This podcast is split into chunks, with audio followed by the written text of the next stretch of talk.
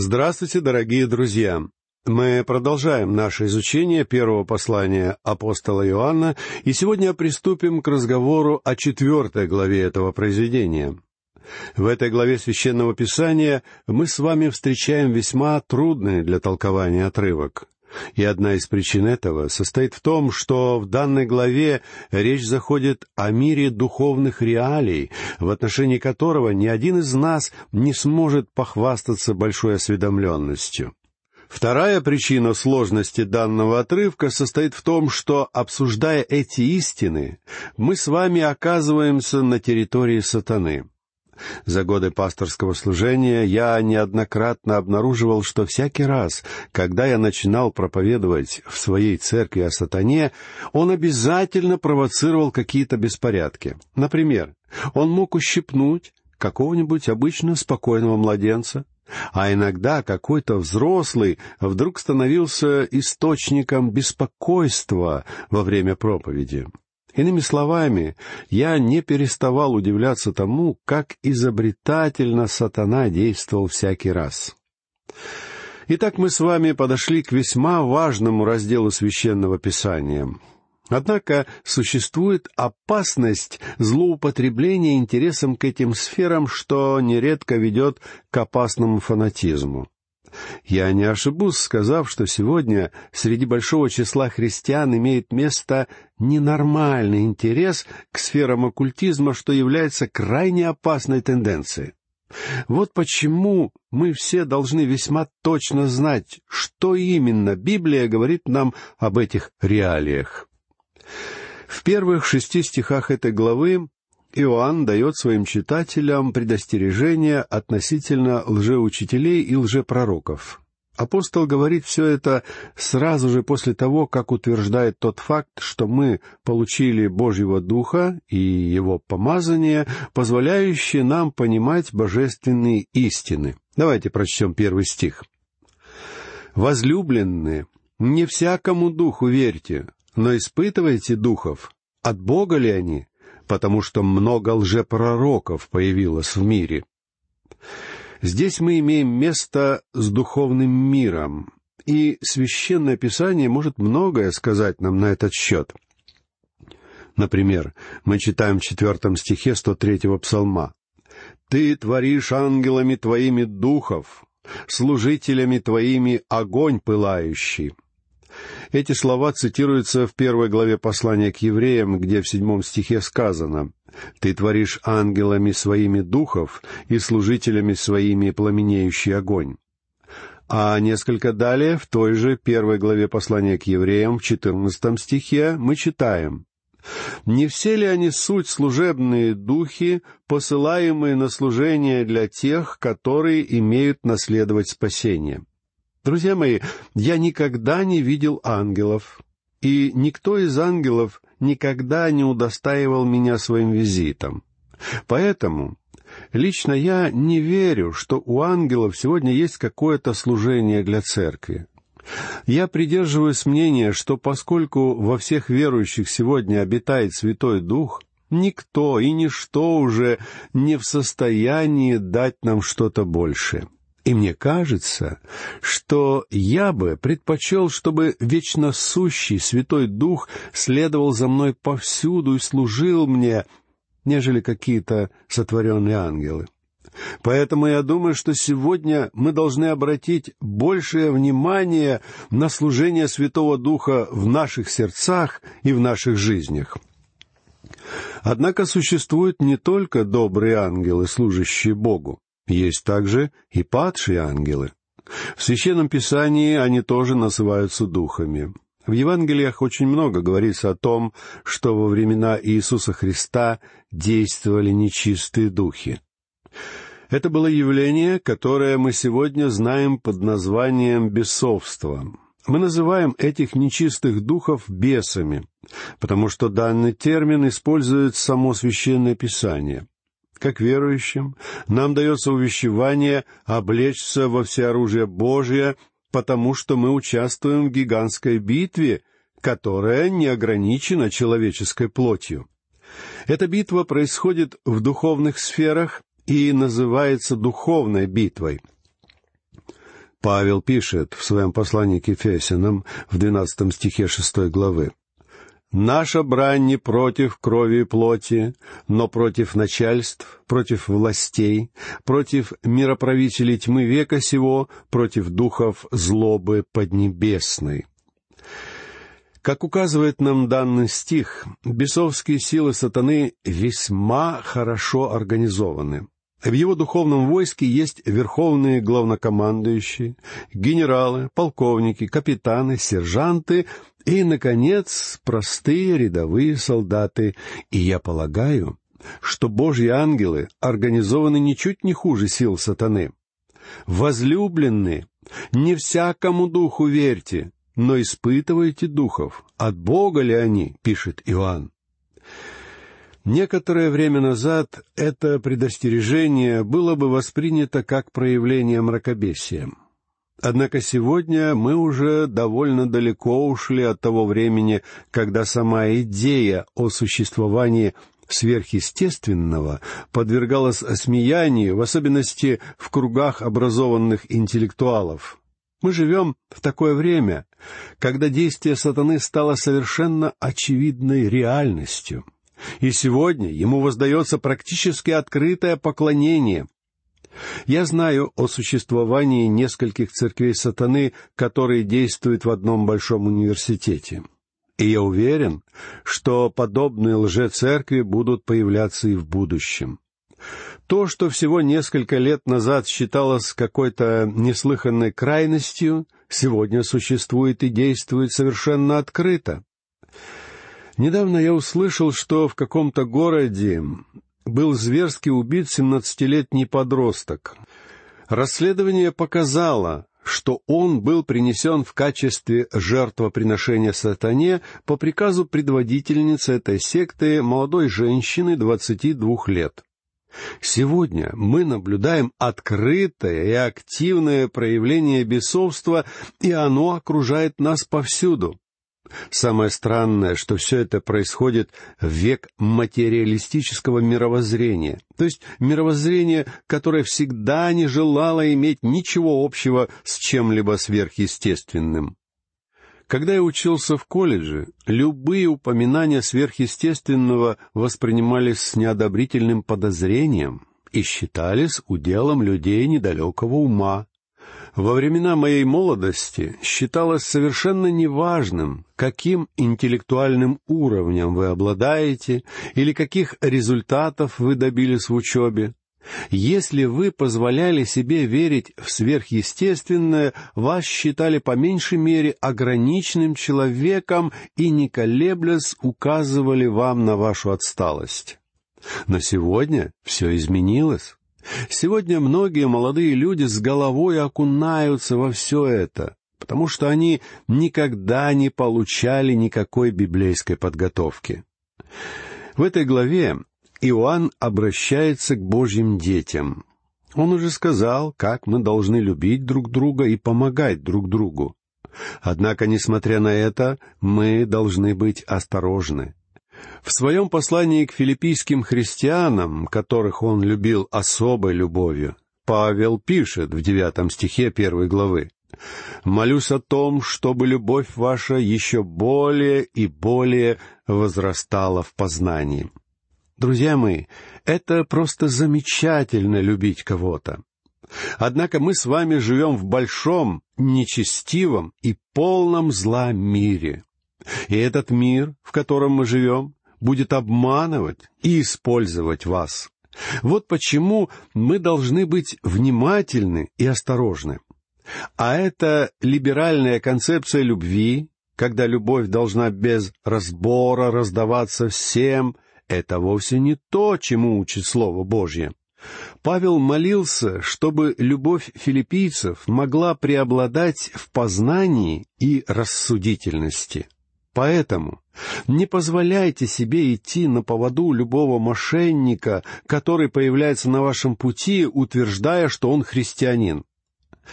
Дело в том, что многие из них вовсе не являются христианами.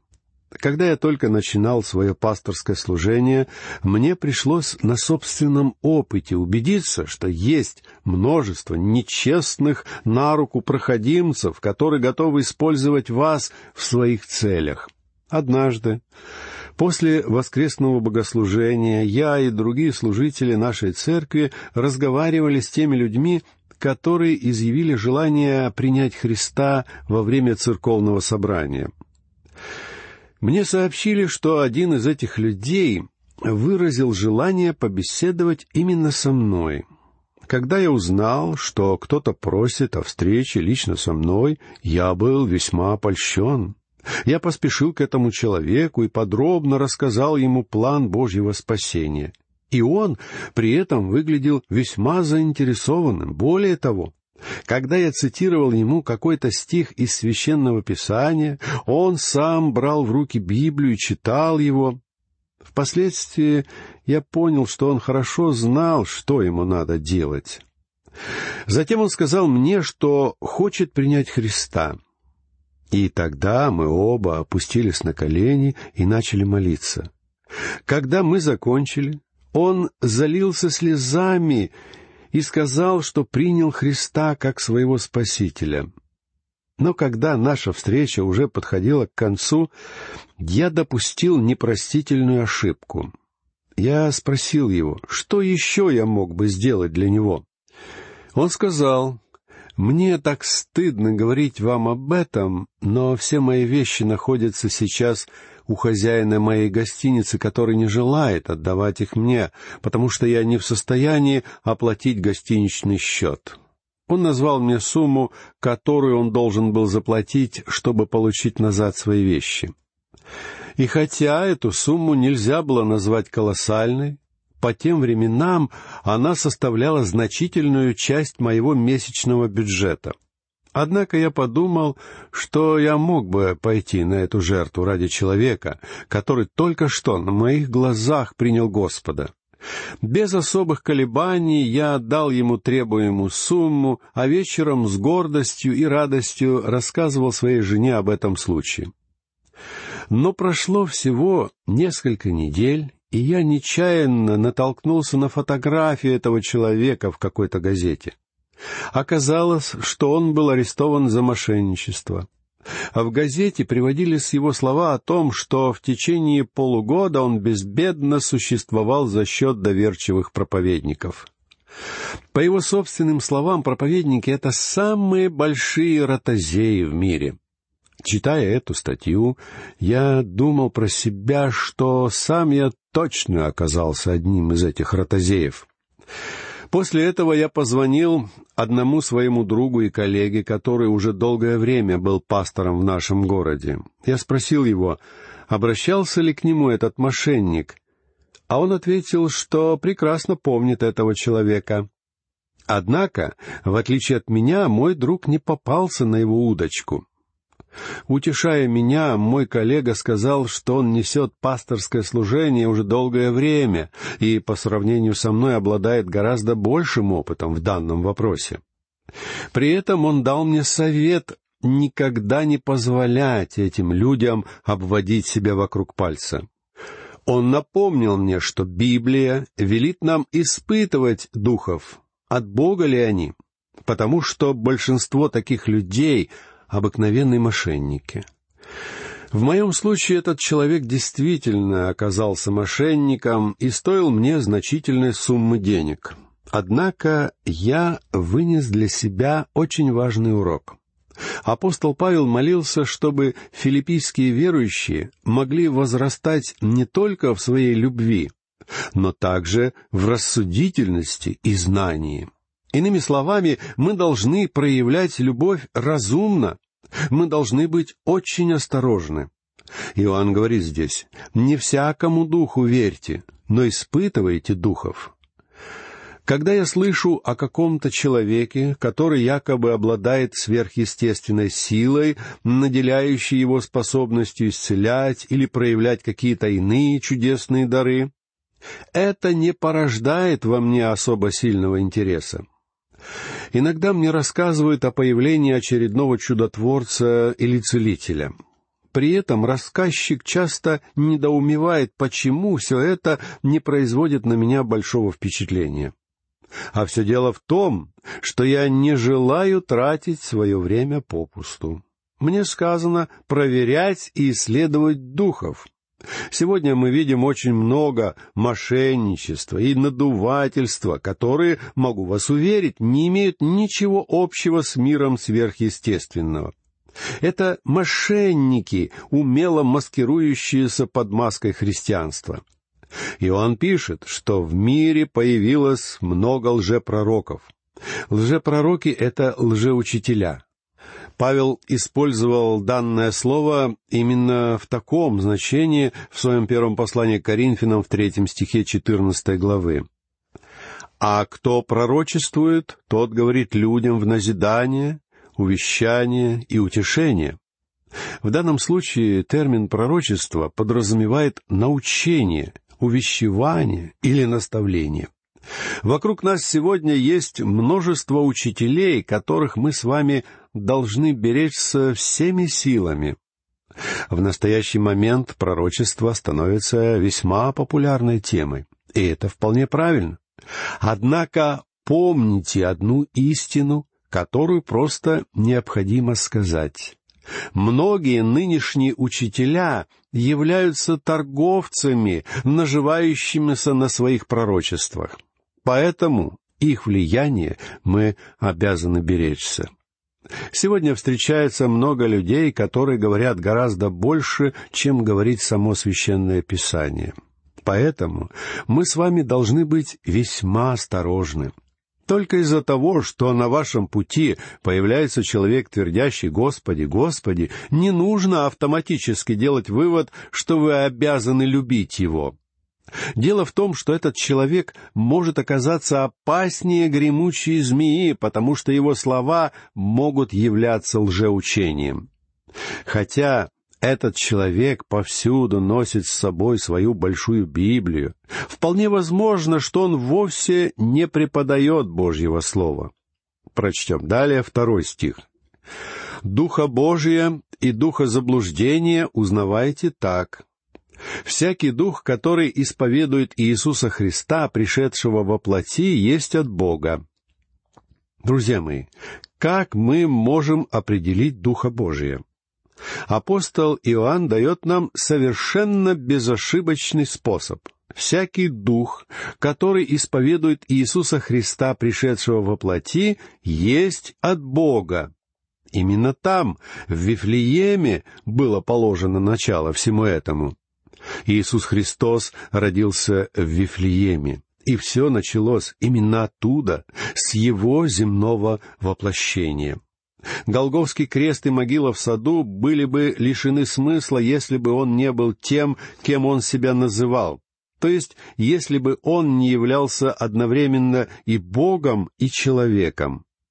Критерий, с помощью которого вы можете выявить любого лжеучителя, это его отрицание божественности Господа Иисуса Христа. Но это вовсе не означает, что такие лжеучителя не произносят о Господе каких-то высоких и лестных слов. Эти люди говорят о том, какое замечательное детство было у него, и как он превосходил всех детей, когда-либо рождавшихся в этом мире, эти лжеучителя даже говорят, что Иисус был религиозным гением. Они могут сказать, что он обладал величайшим знанием о Боге, нежели любой другой человек. Иными словами, по их мнению, Иисус был суперзвездой.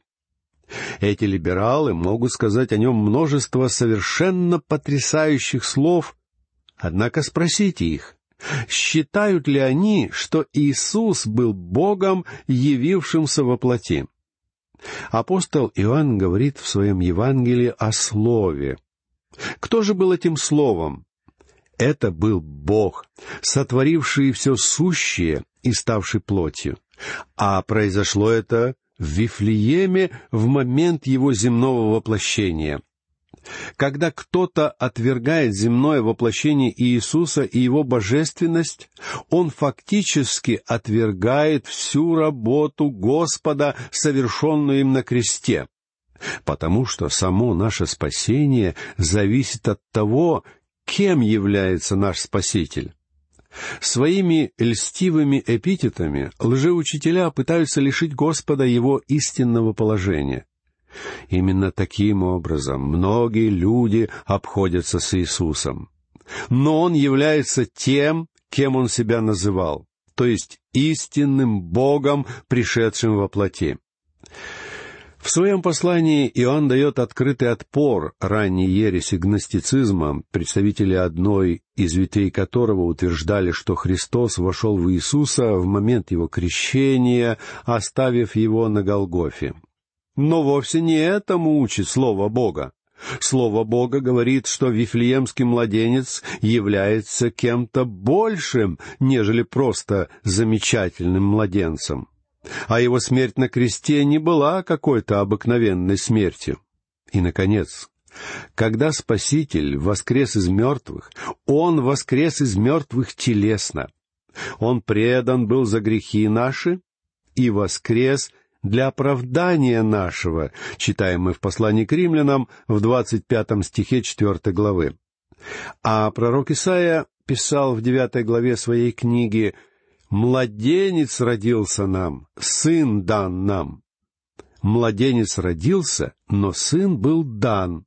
Сын пришел из вечности, будучи ветхим днями, в то время как младенец был помещен духом в чрево Девы Марии. Он появился в далеком Вифлееме, где несколько пастухов и мудрецов пришли поклониться ему.